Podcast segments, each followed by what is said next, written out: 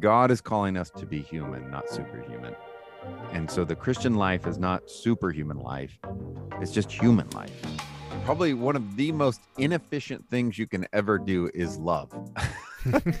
um, anything that you love requires your time, your attention, your energy, and it makes demands on you. And so when productivity and efficiency become our highest values, often what's happening is we're trying to gain control of our environments. And the way you do that is by putting anything that will make demands on you at a distance. And that wow. makes love hard, if not impossible. Before we get into the episode, I would like to ask you a quick favor. If you're enjoying Redeeming Productivity, if you're getting value out of it, if you're entertained even, could you do me a favor and write a review? Whether you're listening on Apple Podcasts or Spotify or somewhere else that allows reviews, just taking a couple minutes to give it a good review, say what you like about it. That does loads to help new people find the show and makes me feel really nice. So do it, please. Thank you.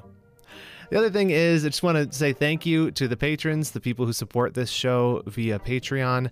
Thank you, thank you, thank you, guys. I wouldn't be able to keep doing this without your help. So thank you. And if you are getting value out of this show, my newsletter, videos, or other resources, please consider becoming a supporter of Redeeming Productivity. You can do so through giving a one-time or recurring donation at redeemingproductivity.com slash donation or by joining the Redeeming Productivity Patreon at patreon.com slash redeeming prod. Okay, now let's get into the show.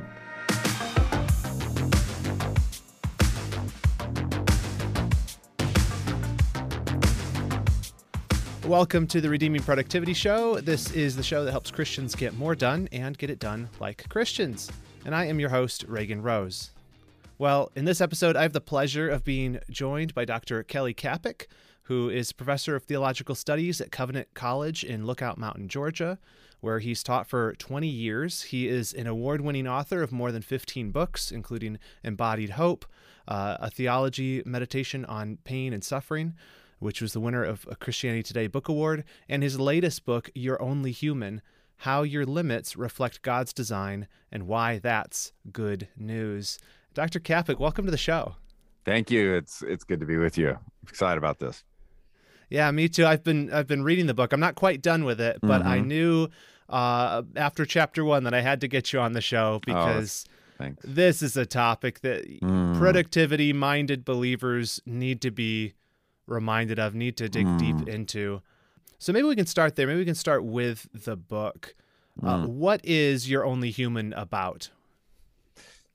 Yeah, it's about a fancy w- word for it is finitude, uh, which just mean limits. We don't tend to use that word much because uh, and we don't know what it means or we think it it's about death but actually it just means limits or to put it in another way it just means being a creature and i am interested in exploring what it means to be a human creature um, and i'm concerned that as christians we've confused finitude and sin so we feel guilty a lot for things that we probably shouldn't be feeling guilty about and I'm, I, if you're, some of your listeners will know what this means. I'm a Reformed theologian. That means I'm from a tradition we take sin pretty seriously. So I'm not here denying the reality of sin, but I am here deeply concerned that um, we have misunderstood what it means to be a creature or what it means to be a faithful creature. Yeah, and I have some questions to dig mm-hmm. deeper into that because that that absolutely does strike me as the heart of the book and mm. a pretty serious problem especially under among people who would probably be prone to listen to a show like this mm-hmm. you know that yeah. that want sure. to make the most of their time they feel yeah. They feel that the life is a stewardship which is true yeah. um, but we're constantly running up against our limits limits of time limits of ability even cognitive limits and you can start to beat yourself up that like why can't i do everything? Yeah my this is fun with you know given the particular focus of this podcast this is fun to talk about with you guys in in the sense of my guess is you know you have a lot of people who are listening to this because they do beat themselves up a lot and they're trying to figure out how to do it better. And so i'll make it personal rather than just abstract. Part of what and i i this is not hyperbolic. I really have been thinking and researching and uh, uh, this topic for 20 years. But on a personal level, in some ways, it comes down to when I would put my head on the pillow at night, I'd just feel guilty. And what I started to realize is that sense, that weight of guilt often wasn't because as I would review my day, I'm thinking about all the sins in my life. And it, there were sins to repent of. I'm not saying there weren't. But I realized that sense of guilt actually was primarily about I didn't get everything done that I thought I should get done. It is about productivity. And that to me is a big sign of confusing finitude and sin. And so, um, how much weight and I'd given my to-do list and uh, productivity and efficiency. And I love productivity and efficiency. My guess is your listeners do a podcast like this do too. But I will warn myself and your listeners, I've really come to believe productivity and efficiency are often the enemies of love. And so that's worth us as Christians thinking about. So what do you mean by that? Do you mean that like when I focus so much on managing my time that mm. basically I, pu- I push relationships to the periphery? because it's about I got to complete this stuff, so I don't have time to be interrupted. Is that the idea you're getting? Well, at? that can be part of it. Um, I'll put it this way: probably one of the most inefficient things you can ever do is love. um, to love somebody or something, right? This is what new parents who love their babies all of a sudden they're like, "What is going on? This thing is so dependent on me." and all of my schedule and all of that I thought I could get done. And I thought, oh, I just add a baby to my life. And, you know, it'll take a little bit of time. But no, no, no. It, you know, or just get a puppy. Anything that you love requires your time, your attention, your energy, and it makes demands on you. And so when productivity and efficiency become our highest values, actually, what can easily happen is we start to, I mean, there can be a form of efficiency that can foster love. But often what's happening is we're trying to gain control of our environments. And the way you do that is by putting anything that will make demands on you at a distance. And that wow. makes love hard, if not impossible. Wow. That is really fascinating. Uh, let me be clear God can make anything and do anything in a millisecond, right? Um, so it's not that efficiency is bad, but it's clearly not God's highest good. Mm-hmm it, is, it can be a good, but it's not as high as good. And that's part of why we need to think about love and how it relates to those things. That's very interesting. You even think about that in terms of eternity mm-hmm. and what is it like if productivity and efficiency are about getting things done, uh, mm. you can't treat your relationships like something that you can just tie a bow on and say, okay, that's done. I checked off the relationship for the day. Right. It's almost right. like they're they're operating two different worlds and and eternally speaking relationships are those things that are going to endure our relationship with with the lord the relationship with uh, our fellow believers um, so it it is it's operating in in almost two different mindsets if you're always thinking how do i how do i bring this thing to conclusion it just it doesn't work yeah. when it comes to love. Yeah i mean it's funny and i i don't want to get in the weeds on this one too much but even as you were just talking i was just thinking about I want to watch my rhetoric here, but some of the potential dangers when we tell ourselves, like with our children, quantity of time doesn't matter, it's quality of time.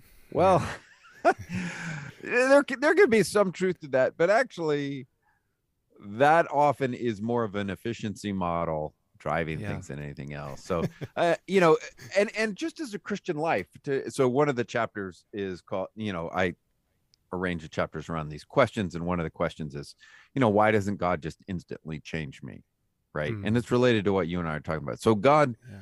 we think about things in our lives that are sinful or ways that we just we wish we would stop doing certain things or become better at other things or to kind become the kind of people we want to become that we're pretty sure that god wants us to become and it's pretty understandable especially dealing with addictions or different things to think wait a minute why why doesn't God just instantly change me? What like yeah. snap of a finger?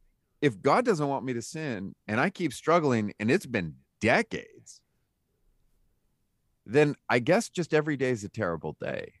Like how mm-hmm. do, how should we think about that? And I've really come to see it's an example of I just don't think we have a good doctrine of creation. We've reduced the doctrine of creation to debating how God made the earth and when he made it. But when you actually read Genesis and it's about good, good, good, good, everything he makes is good. But also you think, I don't care if you think the earth is made in six 24 hour days or, you know, I don't know, 10,000 years ago, or if you think it's each day represents a trillion years and it was made six trillion years ago. Either way, from a Christian perspective, all of us have to admit God could have made everything faster than you can snap your fingers. Yeah. So even if it was the most conservative six 24 hour days, the fact that Genesis says God does it, does this this day, and then he does this, and he calls it good, and then he does something else the next day, it tells us from the beginning God is comfortable with process. Hmm. He actually likes process. And one of the big points of the book is that the God of creation is the same God as the God of redemption. Hmm. So when it comes to our Christian lives, we've got to understand God is not panicking by our sins and struggles. Again, it's not that he loves our sin, but God is comfortable with process. And so he Hmm. really is. He who began a good work in us is going to carry it to completion. So we've got to stop panicking. It doesn't mean we don't take sin seriously, but until you understand Go- the God of creation who originally loved process and is committed to that in our lives, until you understand that it's just despair. And you will either try and work yourself up into a works righteousness kind of control or just give yourself up and feel like your agency doesn't matter. So uh, that's just an example of trying to think through the importance of, again, I guess what made me think of that is when we were talking about efficiency, Genesis 1 is, in a sense, depends how you define efficiency, but God could have done it quicker. Yeah, he had all he has all the means. Obviously, yeah, he's all got the all power. the means. He could be the most efficient being in the universe, but he chooses not to be. So why? Yeah. Exactly. I mean, you could accuse great. God of negligence, which would be inappropriate, right? Mhm. So the fact that he's not negligent and is comfortable with this should tell us something, Yeah. right? And and like you said, he could instantly glorify us. Like it's it's, it's a fascinating question. We talk about progressive sanctification, but often we don't ask why is it progressive? Right. Why is right. it instantaneous? I think that's a fascinating question. And in fact, and you you biblically and theologically, you do have this interesting dynamic where biblically we are saints, right? Uh, Mhm. and that's not just a Protestant thing. It's actually, Yeah. you know, Paul will write to the saints in Galatia or whatever, and you're like, wait a minute, how awesome are these people? Yeah, I don't feel And- very holy. yeah, exactly. But the point is, as you probably know, they are saints because they are united to Christ by the Spirit, right? They are these holy ones, and yet their lives are not. And so a Christian ethic is fundamentally this is true of you. You and I are saints. Now live as if this is true. Right. Um, Right. but so there is this now, not yet. It is secure, and yet there is this process. And when we look at ourselves, we despair. When we look at Christ and the work of the Spirit, then we can have hope and we can be more calm Hmm. and we can we can go at a pace and and look for grace rather than just self-improvement. Yeah. And that I suppose is what makes you know in the subtitle that's what makes it good news that our li- that we have limits is good news so we can chill out a little bit or calm Yeah. down maybe is a better word. well I, I yeah and i think you know obviously in the book i there's lots of reasons i think it, it's good news i i actually think the very fact that the word dependence it sounds to us like a negative term in our north american it does to me too just to be clear to your listeners like when i hear that someone call me dependent i don't think thank you so much you know um and i'm fully aware of uh some of the problems with unhealthy forms of codependence etc but God actually made us to be dependent creatures. Hmm. And that meant that means from the beginning, part of the goodness of creation is we were made to be dependent on God, on our neighbor, and on the earth. That is not a result of sin. Dependence isn't a result of sin. Sin just distorts those dependencies. But it's again, it's like the efficiency. We think you get more efficient by isolating yourself and the bible does something about connecting us with others with god Right. others in the earth so those are just fascinating things to think through So speaking of Genesis, you know, in this Mm. talking about the difference between the limits that we have because of sin like and i think especially this is true in productivity right like Mhm. I, I talk about this a lot on on this show that right the the thistles and thorns of Mhm. our work the difficulty of our work is a result of the cor- the curse Mhm. but as you point out in the book all of our limits are not the result of the curse from Right. genesis 3 some of them were before mankind fell some of them are just facets of being a creature so how, how do you maybe suss those two out the difference between the limits we have because of sin and the curse and the limits we have um, simply by virtue of god made us as creatures Yeah, it, it's a good question because part of what we're getting into is the problem of evil and suffering, and um, the short answer there. And I, I don't, I don't mean to be trite on this, but I wrote a book called Embodied Hope, and that really is trying to explore how do we think of pain and suffering and those those thistles, and you know how to.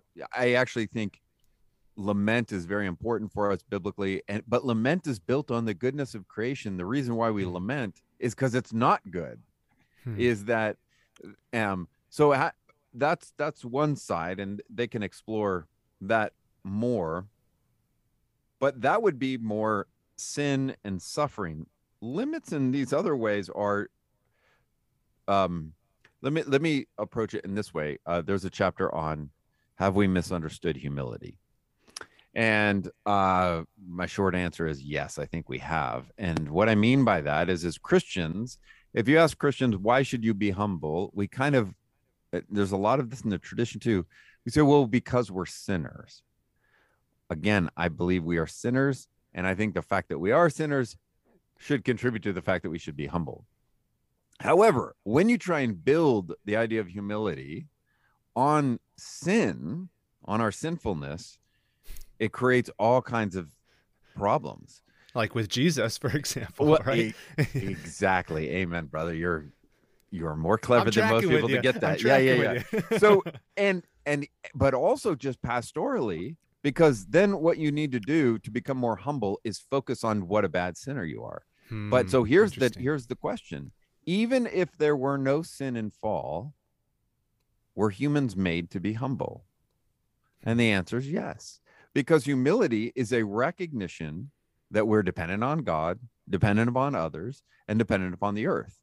So that humility doesn't just say, in a sinful world, humility says, I'm sorry, right?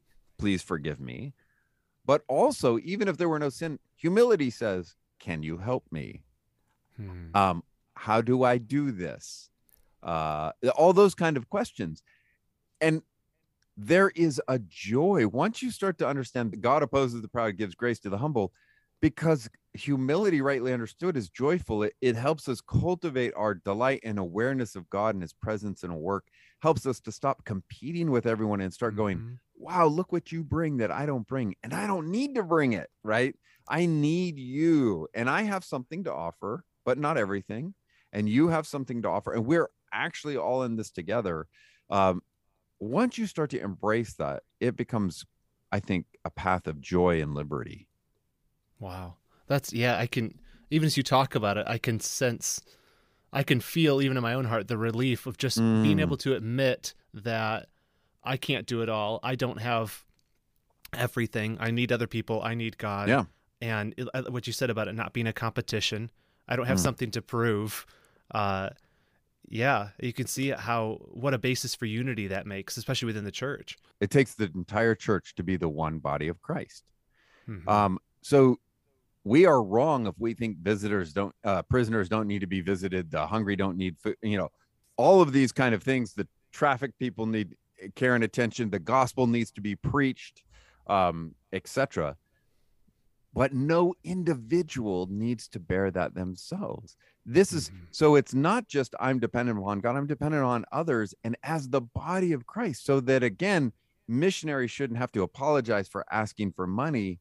They're giving us this invitation to get to participate with them. Does that make Yeah. sense? Kind of where No, I'm trying absolutely. to navigate there. Yeah, and I I loved. I remember you used the term. I think it was activism fatigue in the Mm, book. That yeah. that that that burden of feeling Compassion fatigue, yeah. Yeah, And, and yeah, okay. activism would be the same kind of like thing. Yeah. right. So you have all of this, all of these things that you know you that that, that Christ has called us to do and you think Mhm. that that's all all those were for you particularly Exactly. And that's crushing. And so Yeah. will you try and do it all yourself and die? or will you try and act like nah, none of that's real? And that's disobedience, yeah right? So I think eh, well, both sides are disobedience, right? Uh right trying to be the Messiah yourself is a problem. And trying to act like the Messiah wasn't serious is a problem. So let's be faithful as the body of Christ. Yeah, it's interesting that the solution to both sides of those uh, comes down to humility too. You know, a lot of Mm, the that's a nice a way to put of it. the- I like that. the war between the two groups is is Mm. pride. Yeah. You said it, Um, not me. I just agree with you. you get the hate mail now. yeah, that's right. um, you you talk in the book about time. Uh, there's a really Mhm. interesting section about uh, how how our modern conception of time has shifted throughout Mhm. time, and I thought that was really fascinating. You, you talked about the difference between.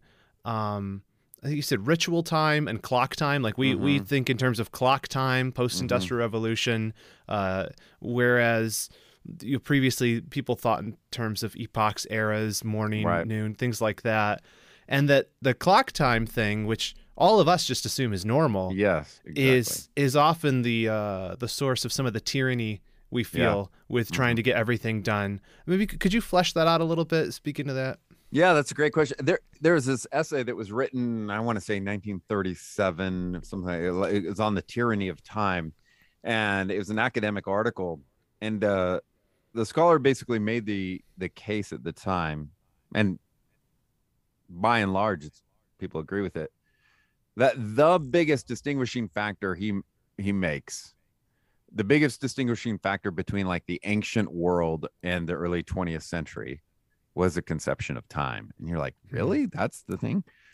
Um but he's like this so changes us culturally and how we relate to everything. So the way i would talk about it is scholars will talk about there's both contextual and non-contextual time. And we are living our view of time is what it's kind of and you were hinting at it, is what they would call non-contextual time. So Hmm. if it's 11 o'clock at night and I walk into the kitchen and I turn on the light because of electricity, the light goes on. And then I open up my laptop and it starts to buzz. And I think I've got an hour of work to do. So, and, and it's 11 o'clock. And from 11 to 12, there's an hour to do it. So, in other words, that's non contextual. We're ignoring that it's dark outside, that our blood sugar is low, that we have we need to sleep our body's telling us to sleep that we've all and all these other things that you know you, you just go I, eh, this is affecting my relationship with my kids my spouse intimacy all these kind of things. We're like no no no time is time. So if you if you have eight hours of work or one hour of work you just do it when you do it because it's all the same. Whereas contextual time looks at how much light is outside what is the season uh, there's a reason why they talk about long days and short days it's about sunlight effects and and uh farmers there would be ter- certain times a year where you worked super long hard days but you didn't do that all the time there's no way you could sustain it but you would do it according to the seasons and so we're like look at how slothful they are they're taking weeks off but they they've just done something they're doing this kind of seasonal thing uh, he's since died but there was an irish priest poet who talks about um basically our disharmony with time creates all of this violence in us um Hmm. and and that our anxiety um or well he he says i guess his line is stress um is basically living out of harmony with time. And i would change that and just say anxiety is is living you know in at war with time or something like that. So i in the book i talk about some of the good things about stress. I think it is part of the way god designed us. Uh, you can run faster when you hear the roar of a lion right? You can think quicker at certain times. You can do soldiers can you know the adrenaline starts to pump. We were made to be able to part of our design is that stress can work in episodic moments to help us perform but the problem is we've taken something like that it relates to time and clocks we've taken those episodic ideas of stress and we've made them a lifestyle. Hmm. And we we know what happens. You you can see this with military personnel who are forced to stay in the battlefield longer than they should, and all of these studies are coming back. You can be on high alert for a time. If you extend that, the consequences are devastating, physically, psychologically, etc. Well, we are we are in a massive cultural experiment, and the data is coming back, and it is massive evidence of the physical, emotional, relational, psychological damage it's doing. And so I rather I think the problem isn't stress, it's anxiety. Anxiety becomes the next thing that happens of this problematic relationship to Yeah. time and productivity. I think that people would agree with you just experientially. You Mhm. know, I think most people when we were at we're at like record highs of uh, you know, um, uh, people having stress, anxiety, Yeah. things like that, just documented um, medically. But I guess the the question is, what do you do about it? Some people like people might hear that and they say, "I agree," but I my job is from nine to five. Like, what do I do? You know, Yeah. I can't take a nap in the middle of the day. I can't, you know, we can't go home uh, when when it gets dark. Yeah. So uh, it is a fascinating question. And the last chapter of the book I actually have it's it's the longest chapter and it does have some actual I mean I hope I have practical advice throughout the book, but the last chapter is devoted to certain things, things like Sabbath, not very Mhm. popular. It's becoming popular again. And it, it, it's interesting. Um, in some circles, you use the word Sabbath, and people all want to debate and get angry about it, positive or negative but when I'm in a different Christian circle that's never really known about the Sabbath, just assumed it was no, and you say, listen, do you know that God made us so that one in seven days we just you just are made to just worship and rest and delight and feast and be with you know delight in God's earth and anyways that kind of thing. They're like, no, that can't be. Like it sounds too good. Sounds too good to be Right? true. I mean, God, God wants us to go all the time, they're right? Debating about the legalism, Yeah. and in others, like I, I actually think this is a Christian apologetic, right? It's fascinating. In the ancient church, we we totally don't know this, but in the ancient church, in the early centuries, one of the most appealing things about Christianity was not all the things you were to do. It was some of it was the things it said you didn't have to do. It was the same kind of radical nature where ancient Jews were viewed as lazy because people worked, you know, if you were poor, you were working seven days a week.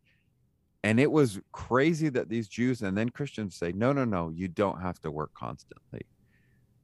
And I think it's time for us to recapture some of our biblical rich tradition. Uh, so that's just an example. I mean, there's a bunch of other kinds of things. Um, but when to get to your question, when you say, you know, people say, what do I do? It's fascinating. I was even being interviewed by someone who's a manager of a pretty big company. He's got at his level, he probably has 25 employees, maybe maybe it's 50. I don't know what it is. Um, and he's just so burned out. And he's like, I can't do anything. So, well, you're over this office that he's in charge of. What if you what if you did some experiments? What if you felt what if you guys said, well, let's do, I don't know, 10 hours, four days a week, and and then we, and then they get three day weekend or whatever. I don't I I'm not qualified to give you, but but think to that. And he's like, no, no, no, because I have people over me. And if no one's in the mm-hmm. office, then people are angry. So it becomes this we're all waiting for someone else to do Yeah. the hard things. And so I would just tell your listeners, because most of us aren't managers, it takes courage to do things to to recognize your humanity. And I have now I have now become committed in my life because I sit so much little things like I go, okay, I need to go for a little walk. And so I live on a campus or, you know, I work at this college campus and I go check my mail like three times a day. I know there's no mail There's no there, mail. you know, most of those times, but I, it forces me to get up, to breathe, to slow down, to move, um, to have thoughts. I, I actually think we, we have to do, there's a reason why people would do smoking breaks. Hmm. And when they don't have the cigarettes anymore, we're just like, no, no, no, just work the whole time. yeah, And none of us can do it, right? right. and even non-christian studies as you probably know because of the stuff you're studying even people in productivity are like this is not this isn't even efficient this doesn't work you your Right. creativity goes down your productivity goes down but so we just pretend like we're working constantly Yes. Yeah, and it's so inefficient. Yeah, I mean, there's even just in the last in the last two years, there's been so many um, very mainstream. There's been studies and then some mainstream articles that have come out in New York Times, big big Yeah, yeah. publications on is the 40 hour work week dead? You know, and so people are questioning it.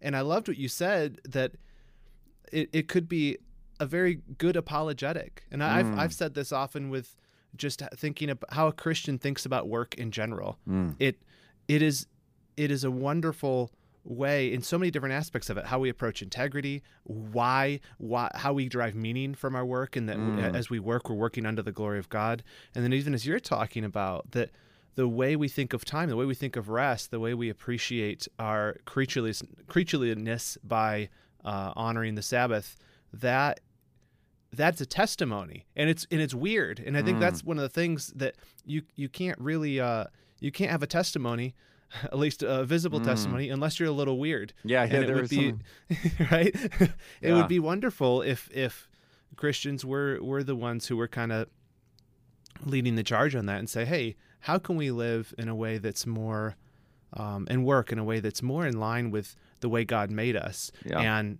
that that when people ask why we can explain one of the things that surprised me in the research and i just thought this can't be and i kept digging into it and it is um if you ask any of us we all think we are working way more now than people did 50 years ago etc yeah yeah.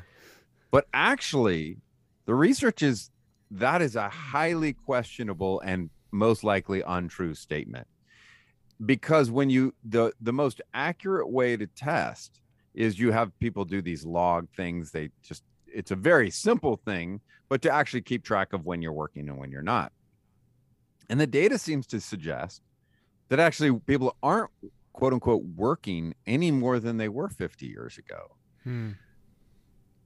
but why do we all feel it? And I think it gets back to contextual, non-contextual time. But so one of the great things is we have laptops and phones, and so you could you could go home. right, Pandemic, a lot of people working from home, but you can work from home. That can be a wonderful thing. It can liberate in all kinds of ways. But as we also know, that now means you never are off. When you have a cell Yeah. phone and you're at your kid's soccer game and you're checking it to see if your boss is writing you, even though you're at a soccer game and you're not working, you're on. yeah Or it's also not even just when we're working, it's just we, our phones, and I don't, I'm not against technology, but it's an example, we never turn off. And so Mhm. we fill up any space by going through Facebook or checking ESPN or, you know, whatever. And just times of silence, times of being present with people and not distracted, that I think is all contributing to why we just put it under this lump of we work too hard, we work too much. There's a lot more going on that's pretty inhumane and it's yeah and so we're we we blame work for it all but there are some other life decisions we are all making. So again i think as christians one of the things that's might be really important to our witness is do we foster humane ways of living? And i i would just put it things like as christians when we go out to dinner with someone are you looking at your phone or are you really with that person?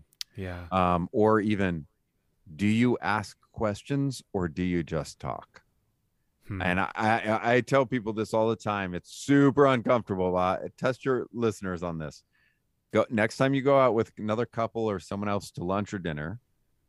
Pay attention to how many questions get asked of you, Hmm. and it's amazing how often it's zero.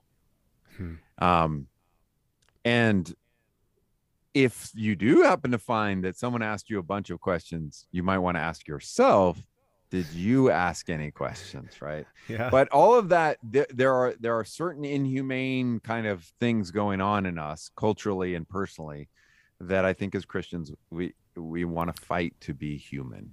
Yeah, that's really good.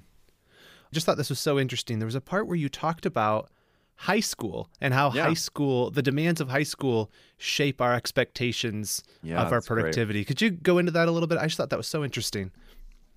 I it's an example. I didn't plan on studying that and researching it, but my kids were in high school and then I started working on it. And you realize, so here, a lot of your listeners, this will resonate. Um, an average high school kid. Now, some of it, to be honest, is high schools in affluent neighborhoods of public or private, uh, that kind of thing. There are some differences depending on some of those factors. Having said that, a fairly common high school day for a kid, you leave to school 7:30 in the morning you're in school till 3 3.30 you immediately then go to an extracurricular activity. It's a sport or band or theater or whatever it is robotics. You do that till about 6 at night. You rush home. You quickly eat some food and then you basically do homework until bedtime Yeah. until 11 o'clock. And you do that every day by and large. And some other activities get shoved in there which is why then some you know well when what i realized is when you've been and then we picked that up in college and it's, it's so i'm a college professor and i've been talking about this stuff publicly for a while and so um, people want to talk about it and i had a, a number of years ago i had a student who t- we went to lunch and she brought me a chart of her week printed out color coded and it showed how she used every single hour of the week. And she and then she had a list and she said on this is everything you guys my professors parents everyone these are things everyone says i should do. Things like simple things like you should get eight hours of sleep. We all say that right? You should not just shove food down your mouth but you should sit and actually eat a meal with people you know three times a day that kind of thing. And it was insane it was it literally is impossible to do everything Yeah. that we're asking her to do and then you realize so you've been trained in high school and then many of those kids go on to college and then you graduate which means if you're not working and going hard at it from 7 in the morning until 11 you feel like you're being slothful unproductive and so i actually in the book i argue that netflix binging and endless screen time like when i was talking about the person at the soccer game I actually don't blame those things. I know we as Christians are like, oh, look at Netflix. I now see. I think those things are sign of a deep, signs of a deeper malady, Hmm. and that's what I'm getting at in the book. I actually think Facebook is not to blame, the internet is not to blame, but the fact that we spend so much time on those things, I think, is an escape because we just it's inhumane how much we're trying to do and feel like we should do. So of course you want to escape for a while from this endless demand. And I anyways, I think we've catechized kids in high school and college to to think you need to be doing something constantly and it's hurting us. Wow. That's that's so insightful. So I guess the the pushback, let me represent the listener of this sure. podcast. Let me represent myself too. Yeah, And I know you yeah. talk about this in the book. We I, you hear these things, we talk about these things and um you know, you feel a sense of relief. Yes, okay, I don't I don't need to be I don't need to feel guilty. I can't do it all. I need to say no to some things. I need to get into some more Mhm. creaturely rhythms with my life Yeah. and live like I, I'm not uh, a god or something. Right. But then, how do you how do you balance that with um, you know the biblical um, instruction to to be disciplined? You know, there's there's a lot of times in life where you do, and I'm sure you, do too, where you just have to press through Mm. exhaustion or difficulty in a, in a season um, to finish something, like probably like a book, right? Yeah, yeah, yeah. um and so i can i can see myself wanting to take these words of encouragement that you're Mm. offering and offering in the book and i can see my wicked little heart twisting them and saying okay i, I and using them as an excuse to be lazy when i ought not to be lazy and Right. to you know so the other side of it and just say well i'm i'm i'm only human so i'm not going Right. to do do that so how do you how do we find the balance between acknowledging our limits but not using them as an excuse to be slothful Yeah, yeah, yeah. Great question. Super good question. Um so a couple different things. The first thing I would just say is absolutely there are times when you've got to press hard, right? Mhm. You whether it's say I work with college students, midterms, finals, you got a paper due. There are times when you need to put in super long days, right? It's the stress thing. There are times when you need to be on high alert and work super hard and push through.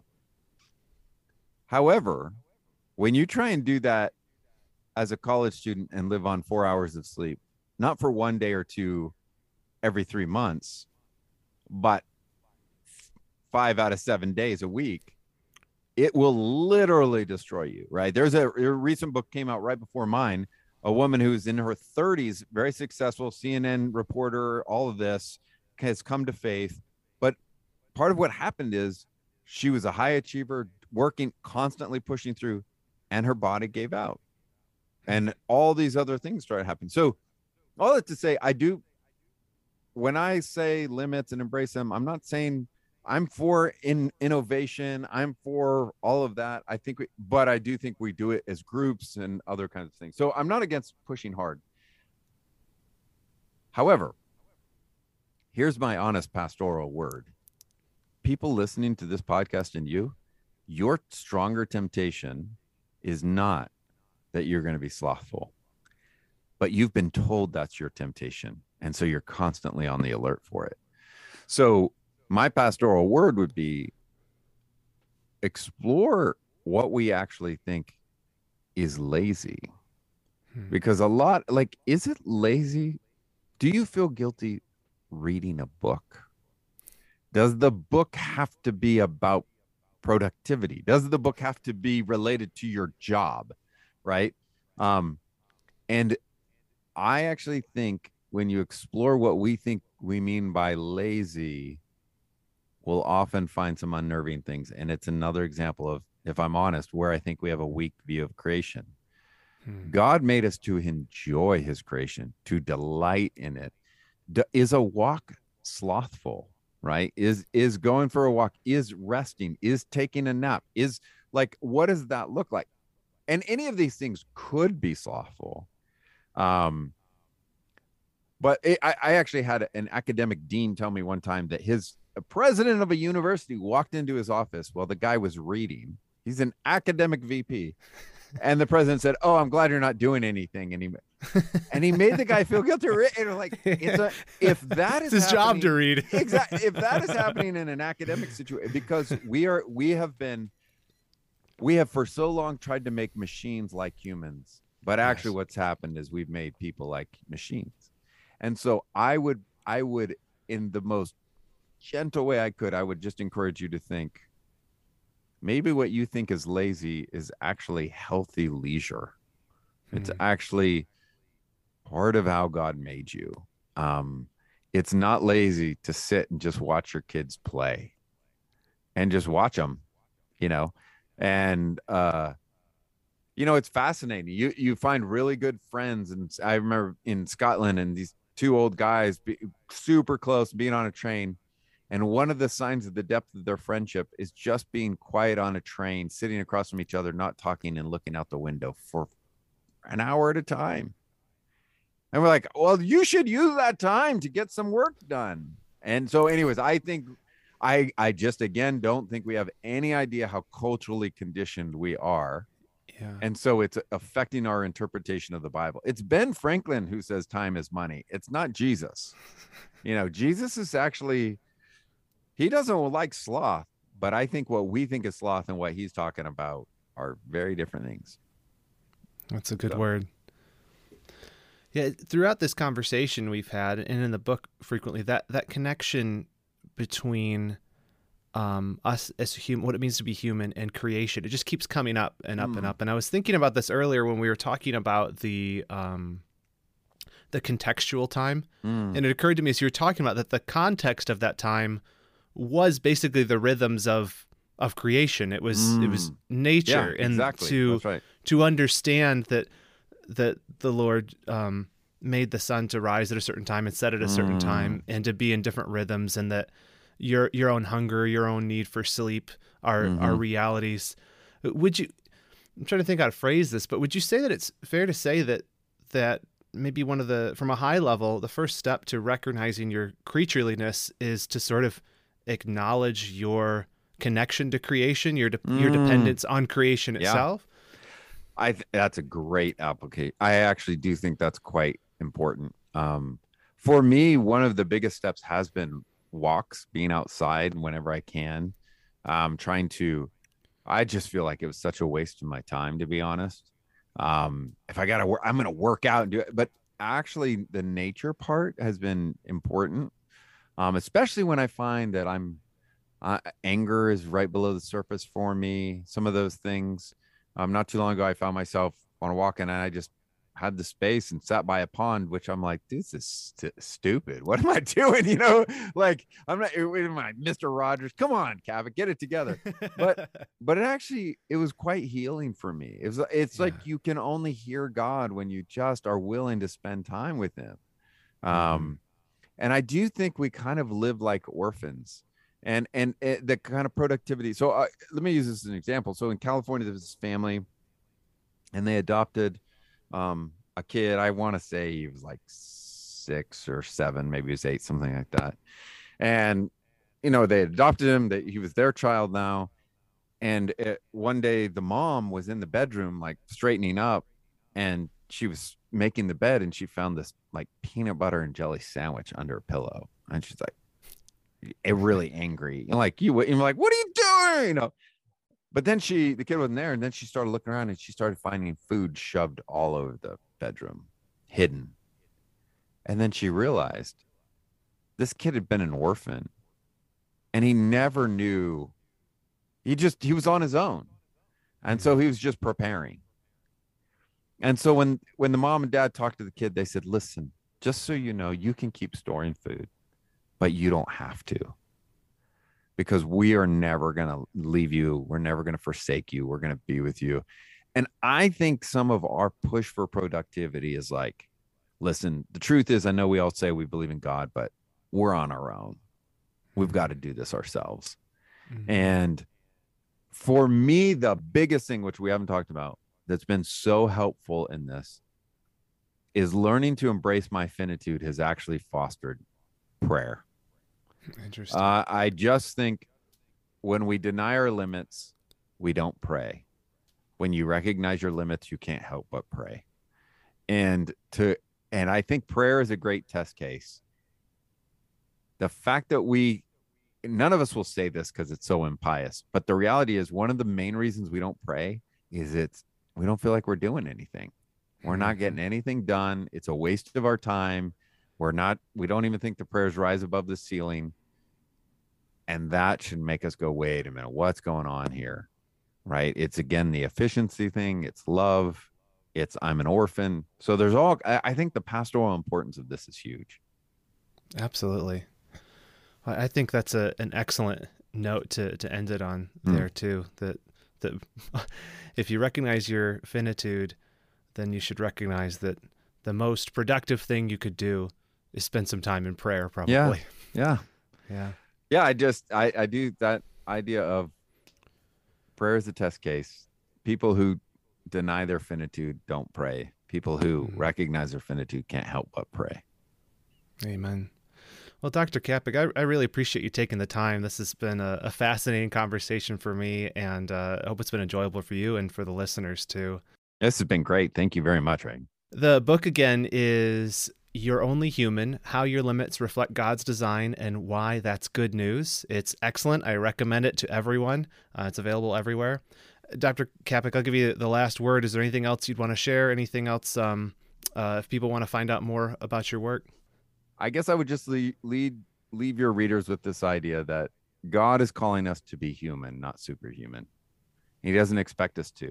He's not mad at what he made. He's mad at the sin that just destroyed. He doesn't. He doesn't hate Reagan. He hates the sin that's distorting Reagan, and so he's committed to getting rid of the sin because he likes what he made. And so the Christian life is not superhuman life; it's just human life.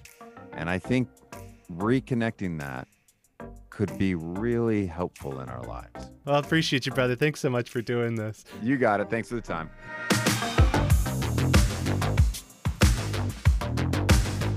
For more productivity from a Christian worldview, check out my weekly newsletter, Reagan's Roundup. Every Thursday, I share an insight along with the five best links I found that week that I think will help you in your journey to becoming a more productive Christian. It's totally free. Just go to newsletter.redeemingproductivity.com to sign up for Reagan's Roundup. That's newsletter.redeemingproductivity.com.